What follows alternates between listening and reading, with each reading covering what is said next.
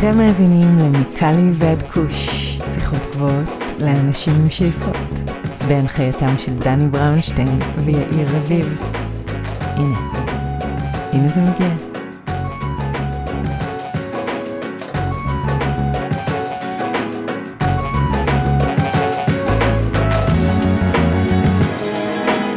אהלן, מה קורה יאיר?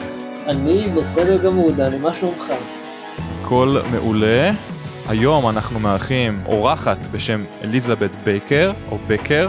אנחנו מדברים על קנאביס טוריזם, על בעצם תיירות קנאביס. יש משהו בתיירות קנאביס שהוא מקסים, שהוא שווה, שהוא רומנטי בעיניי, בדומה לתיירות יין או בירה אם תרצה, וכמובן מגוון המוצרים. דיברנו בפרק הרבה על תיירות קנאביס ועל הפלטפורמה שהיא בנתה בעצם.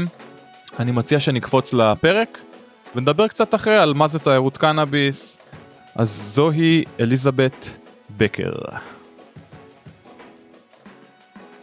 Elizabeth Baker or Baker? How do you pronounce your last name? Becker. Becker. Elizabeth Becker. Good morning. How are you doing today? I'm doing great, thanks. How are you?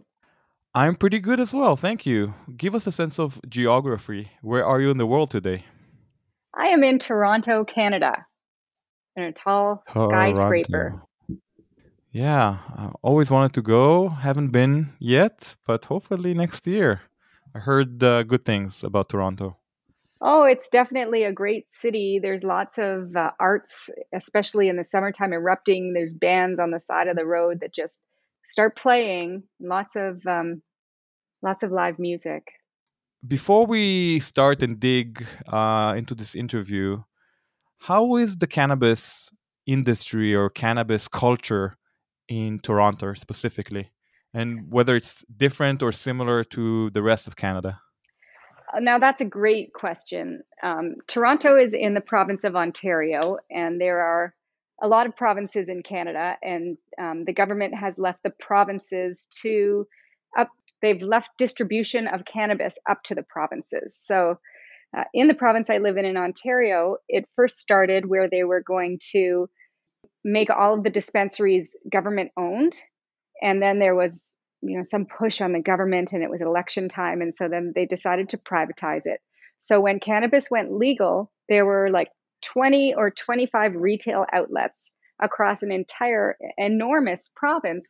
So actually accessing the product was very hard. So there was, again, more pressure, and the government decided to allow anybody to open up a dispensary. And currently where I live, there are so many retail outlets. You wouldn't believe it. On some, very popular streets and corners, it's almost like every third store is a cannabis retailer, and I'm not exaggerating. There's so many places. There's going to be massive consolidation, and this is just for distribution in the province of Ontario. Massive consolidation. None of the stores are making any money because there's just so much access to it, and wow. That's caused a big problem. Also, there's a lot of laws here in Canada preventing cannabis consumption and cannabis tourism and cannabis marketing for certain. That's holding back sales. And the fact that the government has kind of gotten in on the business. So the cannabis retailers have to purchase their cannabis from the government. And if you are, if you cultivate cannabis, you produce it, you have to sell it to the government. So the government's the middleman, and they're also selling online. So the retailers, licensed retailers, are competing against the government, who can offer lower prices. So wow. It's a pretty sad state of the industry up here, and there's not a lot of positivity around it. That said, sad on one hand, but on the other hand, it sounds like a buyer's market in a sense, because there's so many options, there's so many stores. Is it a buyer's market? It is. It is a buyer's market. The other thing is that it's just everybody's so used to it now. There's no stigma or stereotype. I think that the general public is pretty accepting of cannabis, so that's good. Okay. So yeah, we'll definitely continue and touch on this point, specifically on the Canadian market, but I want to move on if you don't mind. Mm-hmm. Tell us about your background and what led you to join the cannabis space. Well, I've always been a cannabis enthusiast and advocate. My former life, before I was in the cannabis space, I was a writer and director in the film industry. I've been working in kids' TV, writing and directing in kids' TV in Canada for a number of years. Oh, wow. But before that, I made a number of short films, and one of them was on the Reefer Madness craze. So it's always been something I've been very outspoken about and passionate about, and really wanted to get into once I saw that it was legalizing. How do you educate your kids, especially your toddlers, about cannabis, if at all? Is it something that we can talk about it with our children, whether they're very young or, let's say, teenagers? Oh, absolutely. I think it's so important that we talk about it with our kids. Absolutely. Because otherwise they're going to make up their own minds. I've always been open with my daughter about my cannabis use. I've explained to her that it's something that I enjoy, that is spiritual and sacred to me and helps me to relax and, you know, sometimes to feel happy, but to connect with myself on deeper levels. And I use it as a creative tool. So she's always understood that.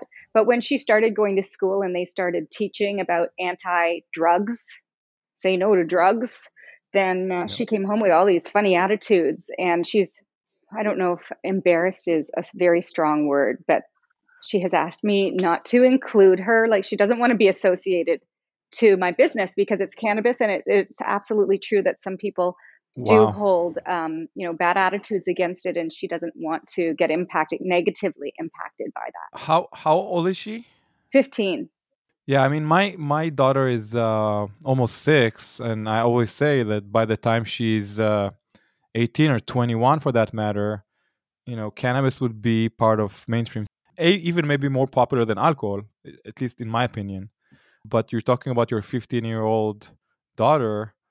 But on the other hand, you're telling me that the stigma is not as bad as it was before. So I'm wondering, how come a 15-year-old has a stigma against cannabis? Right. Which is, again, on the other hand, it's good because she shouldn't consume cannabis at this age, I think so. But on the other hand, such a negative stigma, I just don't understand.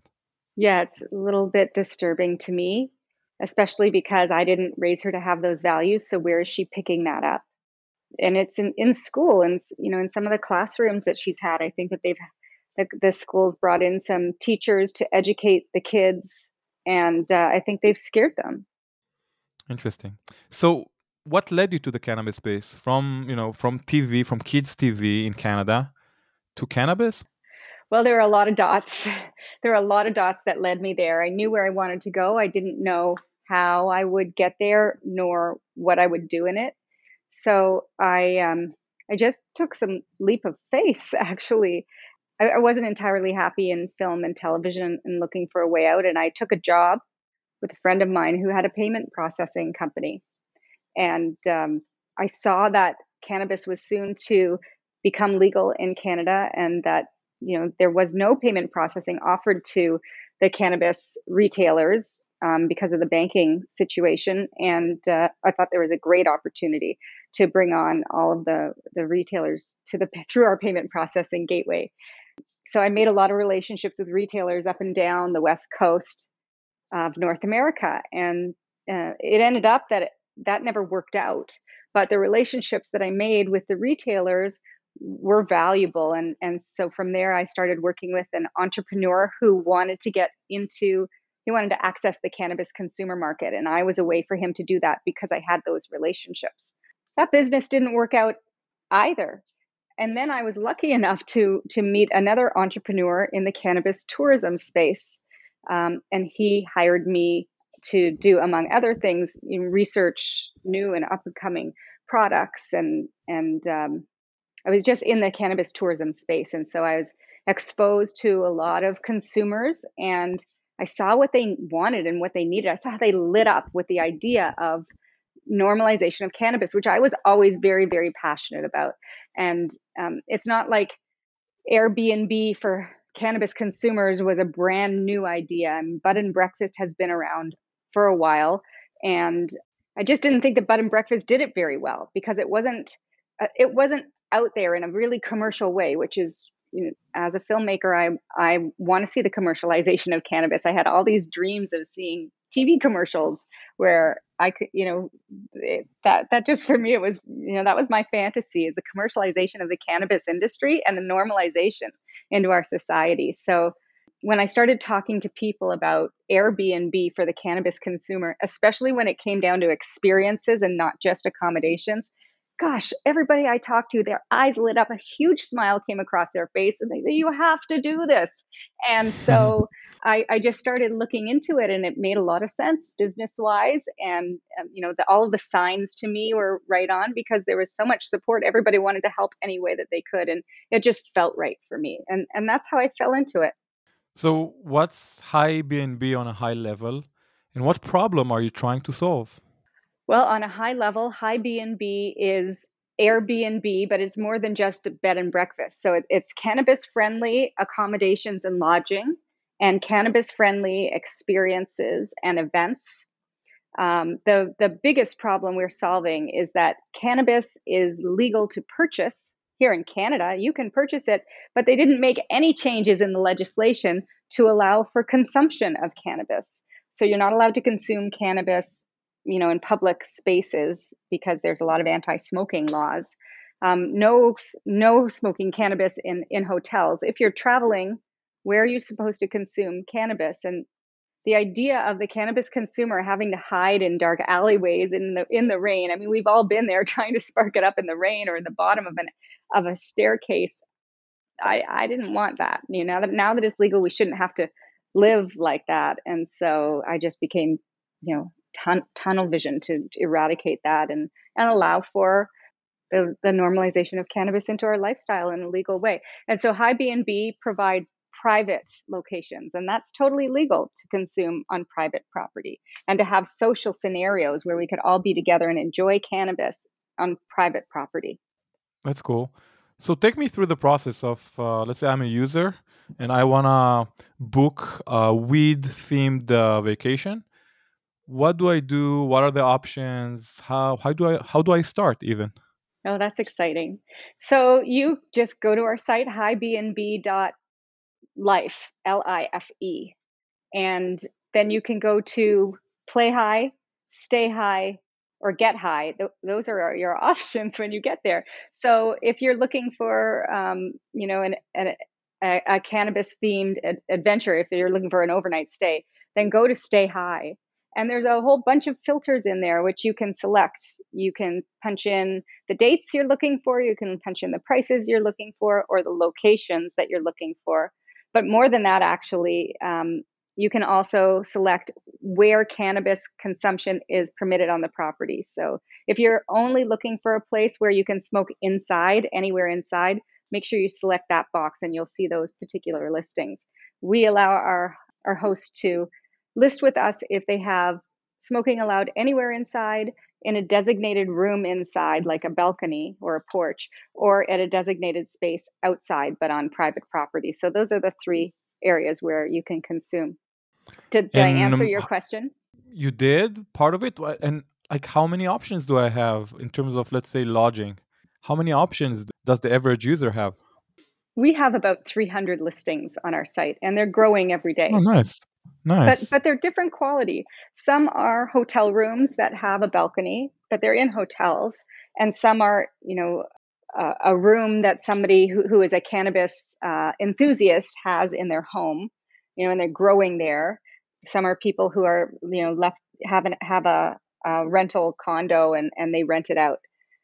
So there's lots of different levels of what I call a curated cannabis experience, right? Where the least is just that you have somewhere to smoke, but the most engaged that you can be. And what I'm encouraging hosts to do is to include a couple pre-rolls as a gift when somebody checks in, some beverages, infused beverages in the fridge, and infused edibles on the counter with a QR code where that guest can scan and order for delivery. So there will always be access to the legal sale of cannabis when you book at a HiBnB. That's cool. And are we talking only about Canada at this point, or also other states in North America or otherwise? the entire world? Oh, we are, anybody in any country in the world can list their property on HiBnB and anybody can book it. Because at the end of the day, we are a community. So there doesn't have to be any cannabis. We're not supporting cannabis sale if it's not legal. Right now we have more listings in the US than we have in Canada. And we're in probably about 8 countries, including Puerto Rico and Mexico, Colombia, Portugal, South Africa. Yeah, it's exciting. Yeah. For instance, and most of our listeners are based in Israel, about 80% of them. If someone from Israel, from let's say the medical, and in Israel, if maybe you're not aware, cannabis is legal only for medicinal use, mm-hmm. But there are over 100,000 patients with a license to buy and consume cannabis. So if someone in Israel is listening to this podcast and is wondering whether they could be on your platform, is it possible? Yes, please. Please list your place for us. In states that are medicinally legal, not recreationally legal, it is the law for the host to ask the guest if they have a prescription. They don't have to look at it because that's against the privacy laws, but they do have to ask. That's their obligation. What about the traveler to Israel who maybe has a prescription from a different country or state? Would they be permitted to purchase cannabis through your dispensaries? Not really, no. If you're a tourist, you cannot purchase cannabis legally in Israel still. Maybe it will change at some point. But currently, you can purchase cannabis legally in Israel only if you're a medical patient. So can a medical patient in Israel who has an apartment for rent share and give their cannabis to a guest of theirs? I don't think so. Mm-hmm. Honestly, I think it's illegal to give away cannabis. But let's move on if you don't mind. Sure. So cannabis and tourism or cannabis tourism has been on the rise in the past 5 years, whether it's in Canada or California or other legal states, with potential to bring billions of dollars to the American and the Canadian industries. So what is cannabis tourism as a whole, and what type of attractions do you guys offer on your platform? Great questions. Cannabis tourism is a lifestyle. It's what it is cannabis lifestyle. You being using it recreationally, and so what we're seeing people want the most of are retreats, immersive retreats, all-inclusive retreats, infused dining experiences, spa treatments, and then classes and workshops like yoga classes and other activities and consumption lounges. So cannabis tourism... Like we call it here infused experiences. Basically take any other mainstream experience like yoga or cooking or otherwise and just infuse it with cannabis. Yeah, and when I use the word infused, I'm specifically referring to taking the THC isolate, or reducing the THC into a form where you can use it in cooking and cooking food that is infused with that THC and CBD. Or beverages. Beverages are infused too. But I don't mean about infusing it into an activity, although we do that, like yoga or painting, stargazing or any activity. Isn't any activity better with cannabis? It's like a new form of entertainment. Instead of going to a movie on the weekend, I can do a cannabis activity. Yeah, well, one thing I want to say about Canada and the regulation of cannabis in the recreational adult market, I don't like to overconsume, and now I can control it. I can know exactly how much is in this edible, whereas on the black market, it's really inconsistent, and you can't rely on it. So, but with that said, what are the products or categories that are available for the Canadian consumer? Can they purchase cannabis extracts or edibles or drinks, or is it flowers only? No, there's about seven or eight. So yes, there's beverages, drinks, there's edibles. There's vape products, pre-roll and flower, concentrates. Concentrates is hashish or butter or shatter. I don't use concentrates that much because it gets me too high. But they're very popular, the concentrates. And then there's also topicals and then capsules and tinctures. I often use tincture, which is like a little dropper. So it's the THC is infusing the oil. And that's just the same product that's in the edibles that I like to eat too. And I enjoy ingesting in this way because I can control exactly how much I'm getting, so I can make sure that I don't get overexposed. So it's basically similar to California in terms of the availability of different categories. Because in Israel, for that matter, only flowers and tinctures are available. But in California, you can buy basically everything with cannabis. Sounds like Canada is the same. Yes, it is. Being a cannabis startup, whether you are plant touching or not, could be very tricky and challenging, not to say frustrating. So where are you in the process of capital raising? And is it harder to raise money as a woman entrepreneur in our industry? So I'll separate those as two different questions. I, as a filmmaker, had always raised funds. You know, I produced as well a little bit. So I was always into putting together a deck and a business plan and, you know, looking for support based on the projections that I would be putting together. But once I became a CEO of this company, it became absolutely clear to me that the process of cap raising is my full responsibility. And so I have to say that it's been a challenge to me to adapt to both things, both building and growing the company at the same time as capital raising, because I can't do one without the other. And without the support, I can't grow in the way that we need to grow in order to support the numbers, the aggressive numbers that we see in the way that we scale. So we started this company just before COVID hit. I signed the agreement with the developers like in March 2020. I couldn't go back after COVID hit. So it's been a challenge. We were meant to launch in the summer of 2020. And of course, that didn't happen. And I think the world is still only just coming back in terms of international travel and tourism. And that made an impact on us. We pivoted to open in the US before spending too much time on the Canadian market, because we were held back. I mean, the whole, you know, everybody was locked in their homes for so long here, whereas in the US, it wasn't like that. So we still haven't launched the business the way that we see, which requires a big budget, in my opinion. It needs to be out there on the bus shelters and on the radio ads so that people understand the normalization of cannabis. So that's my vision for how to launch. And we'll be focusing on a California launch to start, but we can't do that without closing our capital raise. We had a successful early cap raise as a pre-seed funding, and that allowed us to build a very strong foundation. But now we have been cap raising to do our actual launch. And it's become apparent that that's, you know, I don't think we're going to close it the way that we wanted to because of the state of the world right now. We're in a recession, and a lot of investors are so burned in the cannabis space. It's got, you know, they just won't go anywhere near it. And a lot of investors just don't want to deploy any capital right now because it's so unstable.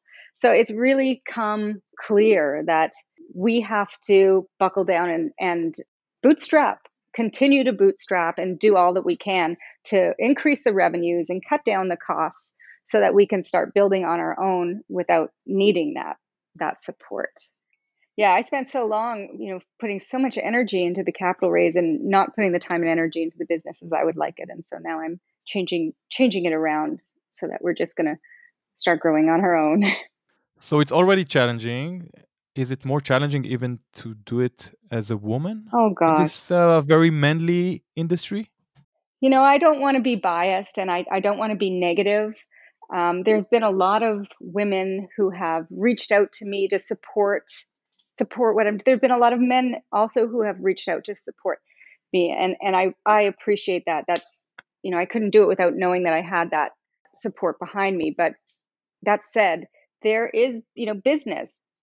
Business is a man's world, or at least it used to be a while ago. And there's a lot of people who come into business with that attitude. It's not a nice way to treat each other when it's just the bottom line has got to be the dollars, and you're, you know, trying to anticipate what the other person's move is so that you can kind of trap them in something. I find that to be a very aggressive style of living. And I don't want to have to adapt in order to be like that. So sure. Is that a disadvantage as a woman? I think so, especially when it comes to funding. I'm making up the rules as I go and deciding that I want to, build the business that I want to build and live in the world the way that I want to live in it. Hope that makes sense, but that's just how I feel. Does. Yeah. Otherwise I'm going to totally sell out. And then what's the point? I want to move on and talk about your target audience. Who is your target audience, essentially? We have a number of different audiences for HiBnB, and that's what makes it a very complex business. So our first audience is to hosts, because without the inventory, we have nothing to sell. So we went out first to the cannabis enthusiasts, the people who love cannabis and they're passionate about it and want to get into the green rush. That's the cannabis community. That's our first audience. But our target audience is actually the cannabis curious, the person who has maybe tried it once or twice, but never really took part in it because it's been illegal, and they are interested and open to learning more, but don't really know where their end point is and aren't all that comfortable with the products and frankly, don't understand about incorporating cannabis into your lifestyle to enhance everyday activities or social activities.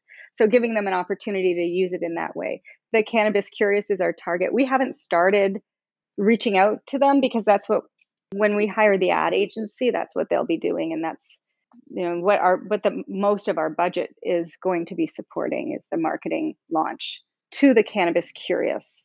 I would say that boomers and soccer moms are included too, right? I hope so.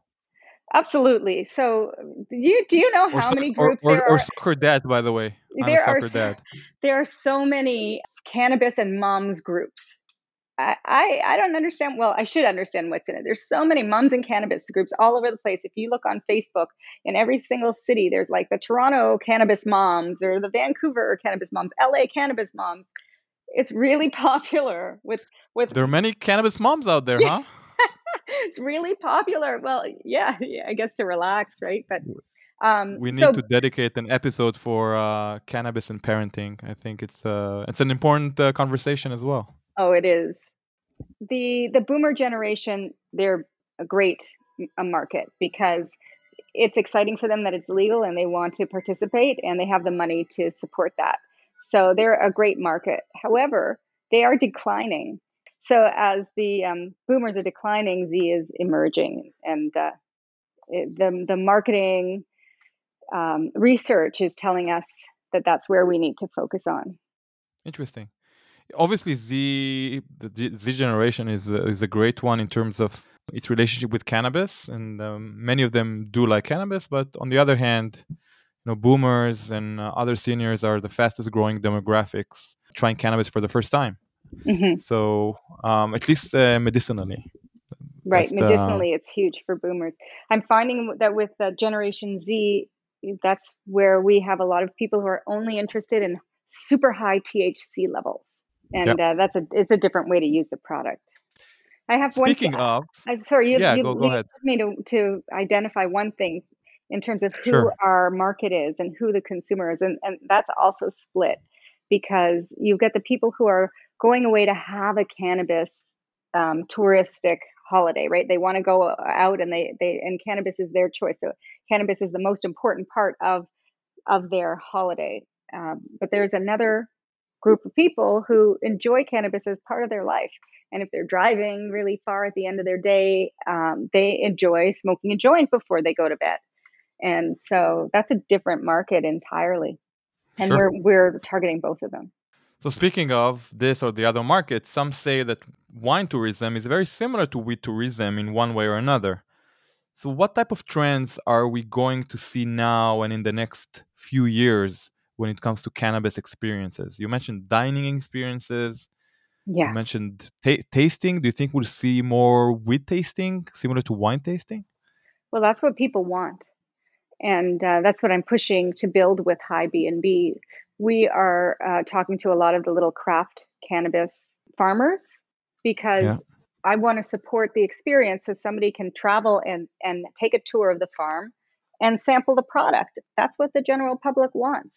So what we're doing is building relationships with these farms. We want tasting rooms, guys. Whether you are in California, Canada, or Israel, we want to taste our weed, our craft weed. We want to have tasting rooms. And yeah, I think it's definitely missing in our industry. Well, we have to jump through the loopholes of the law, right? Because it's really hard to support that. The law makes it difficult. True. We had a series of events here. And that was basically a farmer's market for weed lovers. And they had, I want to say, 20 to 30 different farmers and cultivators from Humboldt, bringing the best weed, the best outdoor weed in California. And that was, in a sense, similar to a tasting room, because you had so much weed to choose from. You could feel it, touch it, smell it, obviously smoke or vape it. Definitely a different experiences than going to the store and buying prepackaged goods or prepackaged products. Yeah. What do you think we'll see in hotels in like a few years from today? Well, we're going to see products marketed in the hotels so that there would be a sleeping aid when you get there, just the same way that you have the mini bar when you go into the hotel. There will be options for cannabis. It may not be in the room. You may have to fill something out in order to have it there. But that's that's where we're going. But also an increase in lounges, consumption lounges. So many people are preferring cannabis over alcohol. And if if they want to be social and they don't want to be around a lot of drunk people and have to drink themselves, where do they go? So that's what we're starting to see, the emerging consumption lounges. And we have to lobby against the government to allow the permits for those. And that's happening in a lot of American states right now, starting to grow. And just to add to what you said, I think music and concerts in general, it's a huge market for cannabis consumers. I know myself and some other friends of mine that prefer cannabis consumption over alcohol consumption. So I think if it would be available in concerts, also to purchase, like we see in Outside Lands Festival here in Northern California, that they did it, and I think they did it the right way. They had their own cannabis-themed bar or area, if you will, that sold different types of cannabis products. I think that's the future of cannabis culture as well. I agree with you. I think there is some problems, and that's that you're not able to mix alcohol with cannabis. That's the only thing that the government feels very strong about. So I get it. And again, the Californian law is the same, but it's not very difficult to solve. Like why someone, a guest in a party or in a concert, wouldn't choose one or the other. Right. Like, okay, you get the green bracelet, you are free to purchase cannabis products. Right. You got the red bracelet, you can purchase wine and other alcohol products. Why? It's pretty simple. Well, we have to take baby steps. If the government insists, right. If the government really insists in not combining both, they have to coexist somehow, because some people prefer alcohol, and we cannot judge them for that. Well, there's big money in alcohol, and it's not easy to get those big alcohol companies to back down and say, oh, sure, you can sell cannabis. No, for sure. Obviously, they're the enemy right now. For sure. I see the pushback. But, the government should take a position that is supposed to be balanced between the cannabis and the alcohol industries and allow both. And again, at the end of the day, the end consumer will decide whether they prefer cannabis or alcohol. That's it. Yeah, I would like to get there. Even before then, I would like to see that I can go into a coffee shop and order an infused drink or edible there. That should be permitted, right? The licensing for product sales, the same way there's licensing for alcohol sales. That's the future, and that's why we're taking baby steps. Unfortunately, it's really tiny baby steps. Lacking behind. I feel like we're lacking behind the culture, because the culture is much more advanced. It's definitely more advanced, and the regulation and the limitation are so, you know, left behind compared to the culture and the demand. And not to mention the fact that most Americans are in favor of full cannabis legalization. I think I read the last poll, like 70+% are in favor of federal adult use, of federal legalization. When it comes to medical, it's even higher. Like 90+, 95-ish% of the Americans that are in favor of medical cannabis. So we are beyond it. I think the government should step up and catch up as well, because we're all behind. California, Canada, Israel, each one from their own unique reasons, but still, we know what we want. The people want cannabis. Well, I've spoken to the Canadian government. You know, I was lucky enough to have a meeting with somebody who was instrumental in building, you know, the Canada Cannabis Act. And I said to them, you've only done half the job. You allow for sales at stores, but where are people supposed to consume, and how can we enjoy this in our lifestyle? There's no consideration at all for how somebody can enjoy it. And I was told, not outright, that this was on purpose. It was intentional, because you can always add more, but you can never take away.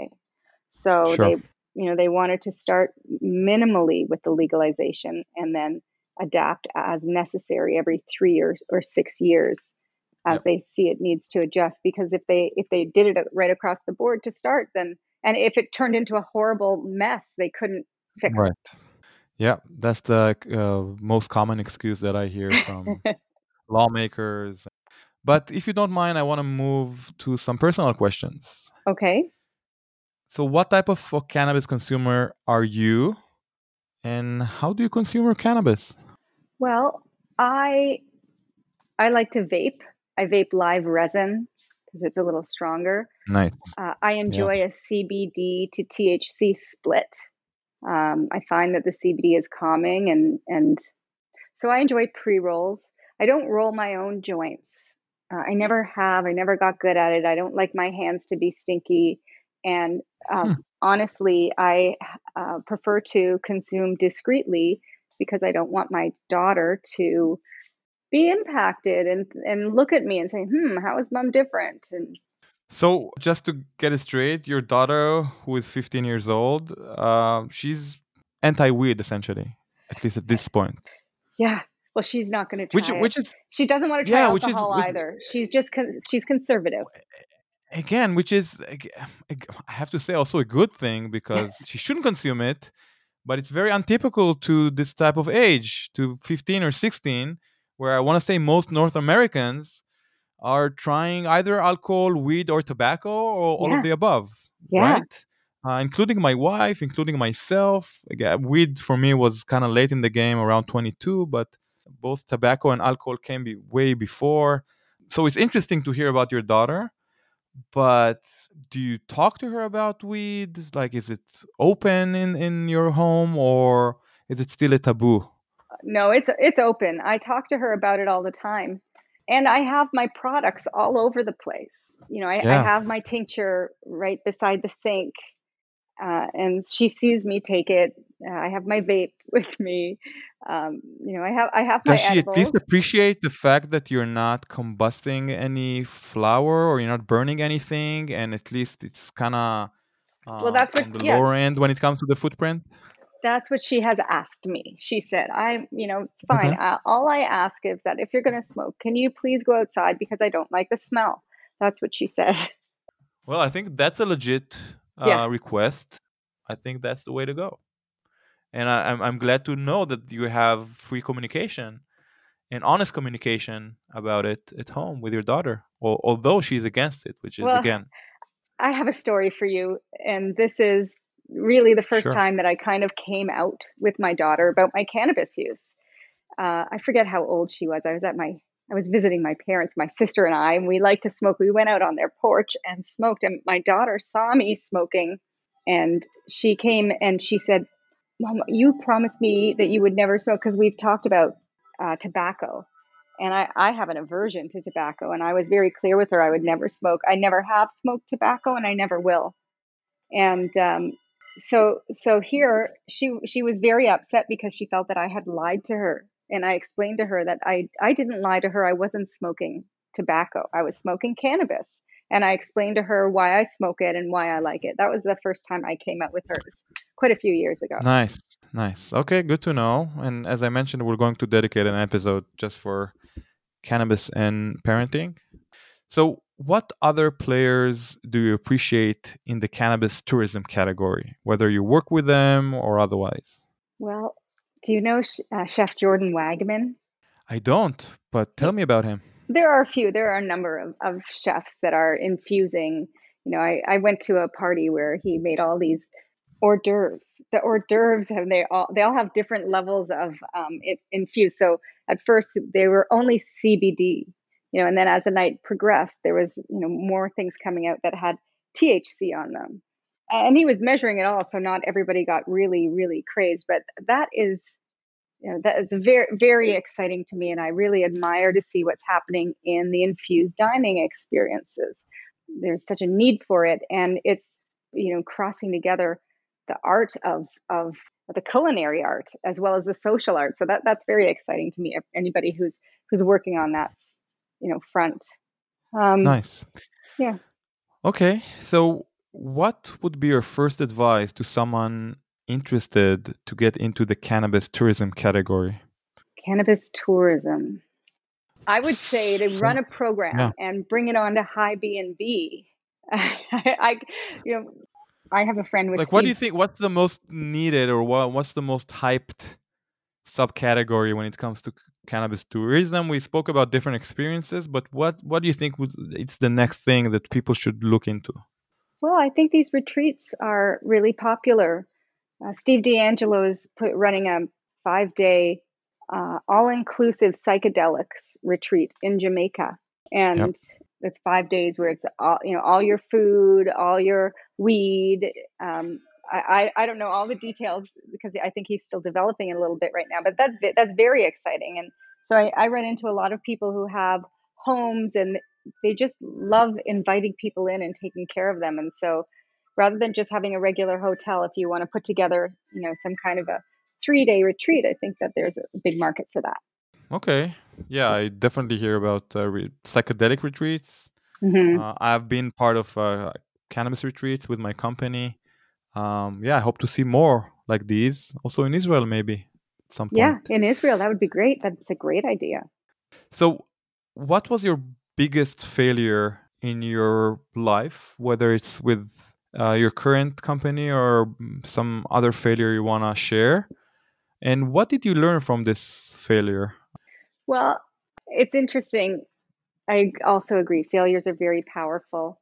I, most of the time, look at my steps and I think, I didn't fail because I wouldn't be where I am now without that. But I can reference one specific incident specifically to your question.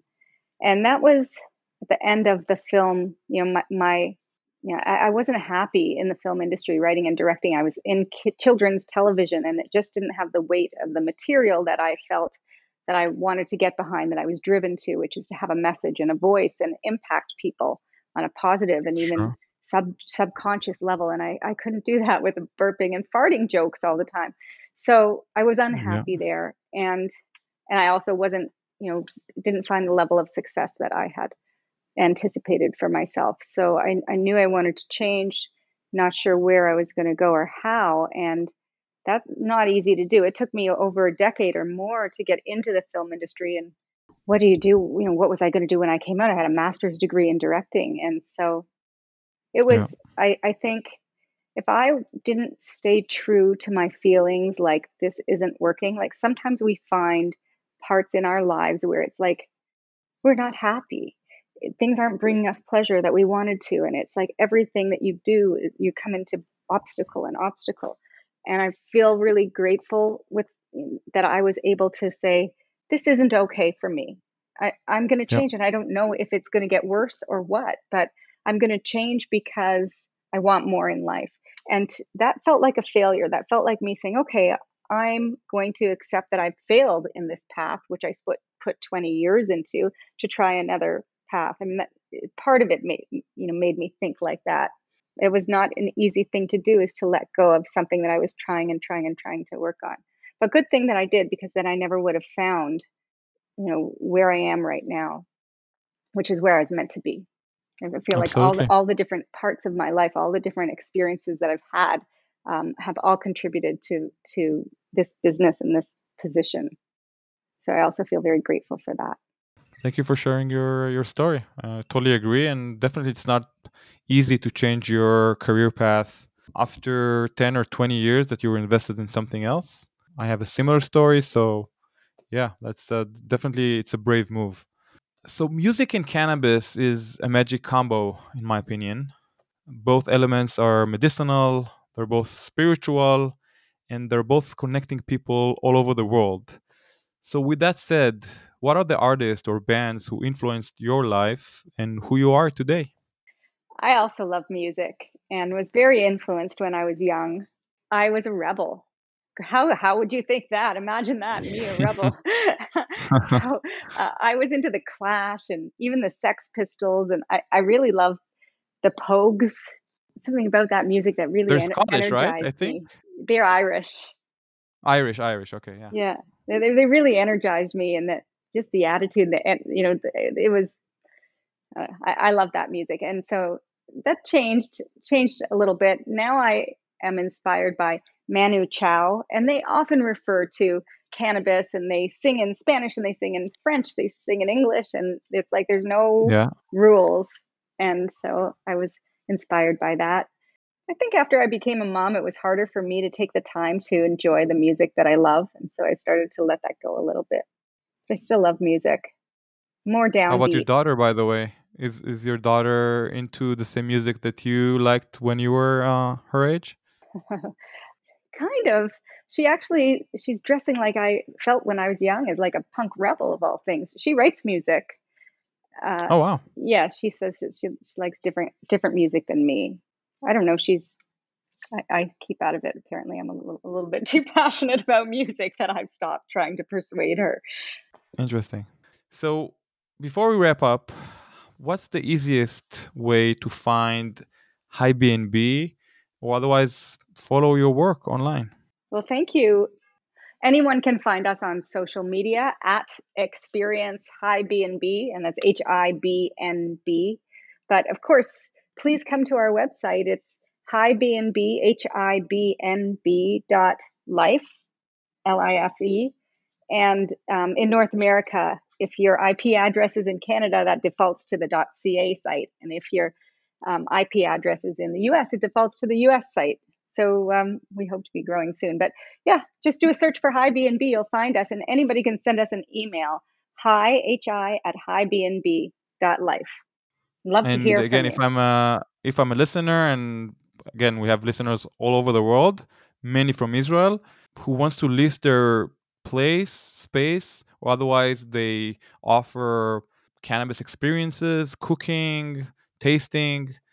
What's the best way to communicate with you? Also through this email address?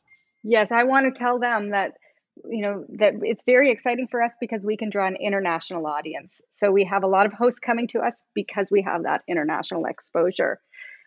And you can just come to the site and follow the prompts to become a host.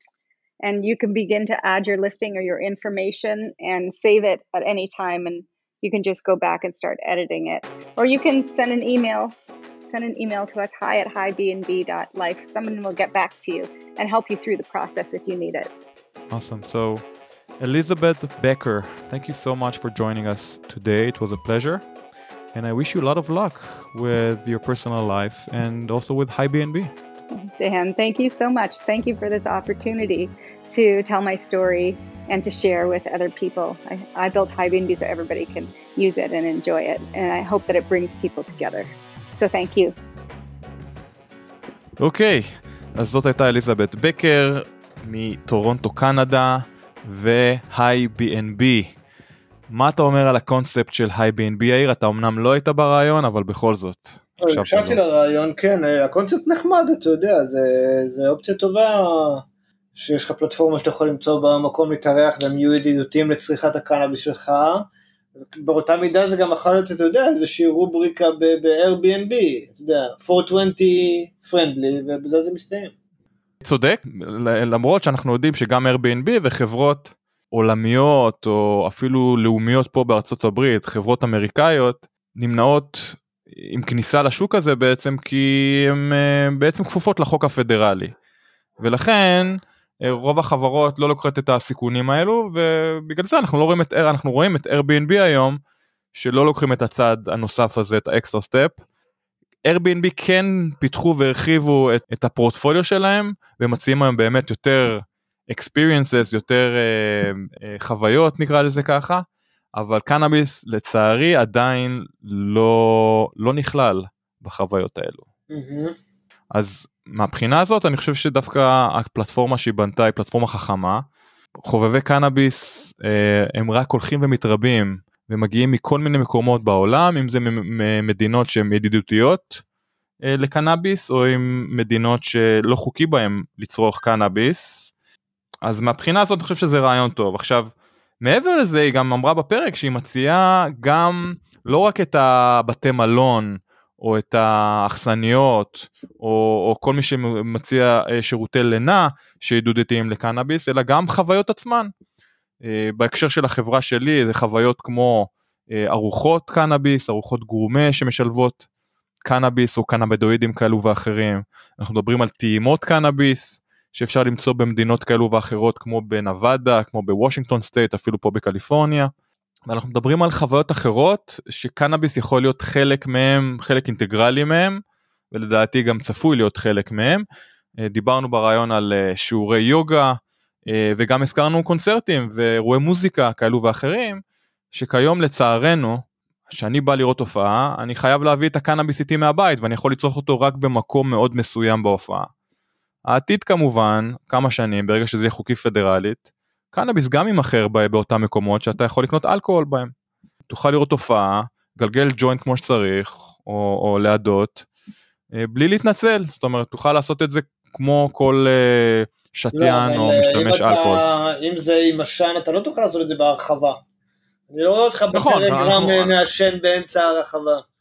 נכון, אנחנו יודעים את המגבלות של השן ואישון בקליפורניה, אסור להשן אינדורס בקליפורניה, לא משנה איזה מקום מדובר.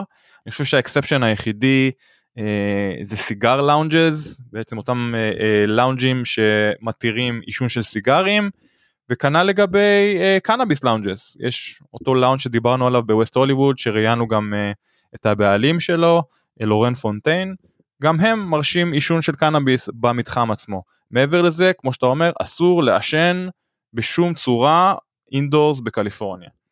כשאנחנו מדברים גם בהקשר של יין, קפה, בירה, מסתכלים על האבולוציה של התעשיות המקבילות האלו, זה גם התחיל כמשהו שהוא יחסית חשב, נקרא לזה ככה, המוצרים היו באיכות או ירודה או לא מאוד, נקרא לזה, מרגשת, ולאט לאט ככל זה נהיה יותר פופולרי, אם אנחנו מדברים על בירה, על יין או על קפה, גם החך והטעם התחיל להתחכם, והתחיל להיות יותר מתוחכם ומורכב, וזה משך צרכנים מסוג אחר, צרכנים שמחפשים את אותו קראפט קנאביס, או אותו קראפט ויין, או אותו קראפט קופי.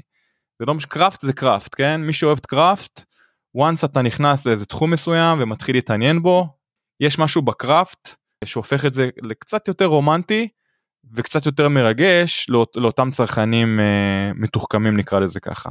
אז עתיד תעשיית הקנאביס היא גם עתיד התיירות הקנאביס מבחינתי. זה שני דברים שרצים בקו מקביל, רצים קדימה. כן, בהחלט, אין פה איזה ויכוח. ככל שהדבר הזה ייכנס יותר ויותר למודעות, אז זה יעשה גם הקהל הפיינשמקרי, שרוצה את החוויה השלמה סביב התחביב שלו.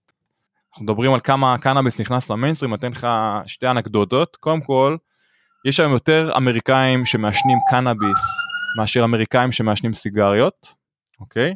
זו עובדה אחת. ועובדה השנייה, זה שיש היום יותר מעשני קנאביס, משתייני ליקרים. זאת אומרת, שמוכרים היום יותר... איך הם יודעים כמה צרכני קנאביס יש? הם לא יודעים. נו, אז מה זה? יש פה הרבה מאוד הערכות, אנחנו מכירים את השוק החוקי, אנחנו לא מכירים את השוק הלא חוקי, יש הרבה מאוד הערכות על כמה השוק המסורתי מגלגל בשנה, ומה ההיקף שלו, כמובן שזה הערכות שהמנעד שלהם, הספקטרום שלהם מאוד, מאוד רחב, יחד עם זאת אנחנו עדיין יודעים שהשוק הלא חוקי, הוא גדול יותר בהיקף שלו מהשוק החוקי בארצות הברית, בכל ארצות הברית. ומה השוק החוקי? שוק החוקים מדברים על בין 25 ל-30 מיליארד דולר בשנה. לא, כמה צרכנים יש, כאילו השאלה זה, האם זה שוק שמוצאים בו יותר כסף מאשר תעשיית הסיגריות? זה מה שאתה אומר לי עכשיו? כן, כן, שוב, ביחד עם בעצם הקומבינציה של השוק החוקי והלא חוקי ביחד, מוכרים יותר קנאביס מסיגריות, מעבר לזה ששוב, אני קורא עוד דוחות שונים, שמדברים שבמדינות חוקיות, כן, אחוז הצריכה נע בין 40 ל-50% מהאוכלוסייה של אותה מדינה. מן הסתם זה מאוד תלוי דור. אנחנו יודעים שדורות צעירים כמו דור הזי ודור ה-Y, הם צרכנים כבדים יותר מדורות אחרים כמו ה-X והבומרס. יחד עם זאת, בומרס הם הדמוגרפיה שמתחילה לצרוך קנאביס לראשונה, שגדלה במהירות הגדולה ביותר. זאת אומרת שהיום בומרס 55 פלוס, מגלים את הקנאביס מחדש, או מגלים אותו בפעם הראשונה לצורך העניין. כן. אבל אין ספק שזה אוכלוסייה אחרת. אבל כשאתה מדבר על Z ועל Y, זאת אומרת על המילניאלס ועל Z Generations, לדעתי האחוזים הם מעל 50% צריכה, ושוב, הם כמובן כללו, כל מי שצרך קנאביס בחצי שנה האחרונה, נכלל בסקר הזה. טוב, מי שצרח קנאביס בחצי שנה האחרונה, זה לא נתון מי יודע כמה מרשים. אתה לא היית אומר שאחד כזה הוא מעשן סיגריה?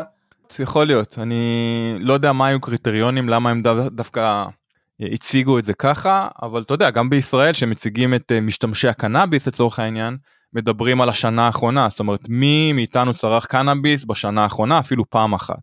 זאת ההגדרה.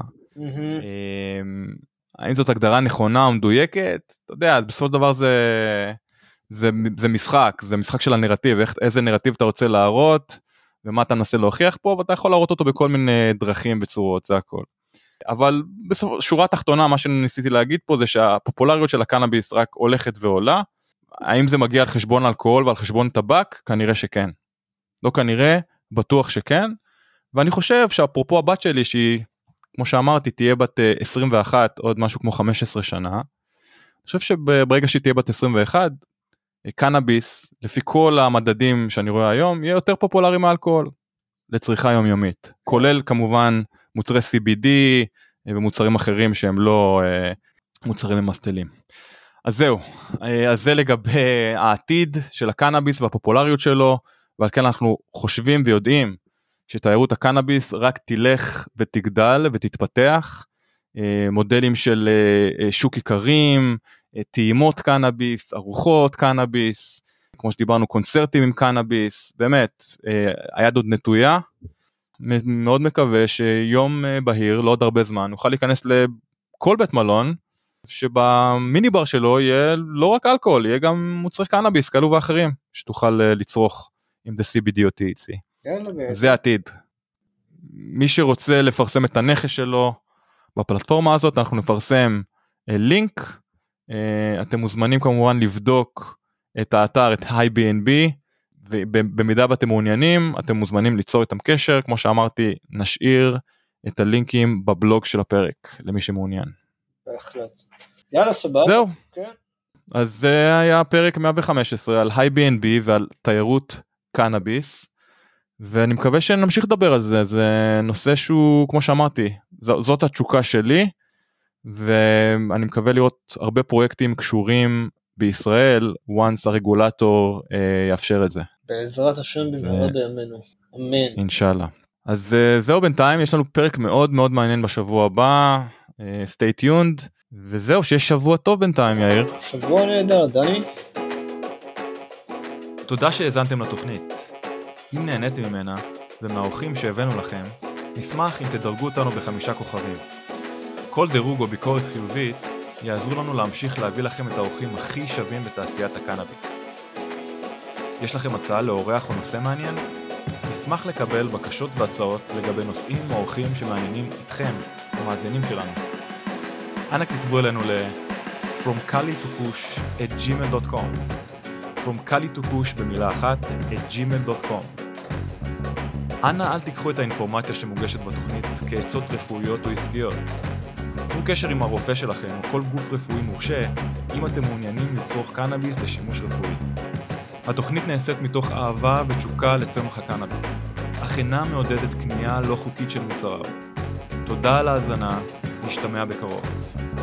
צ'או.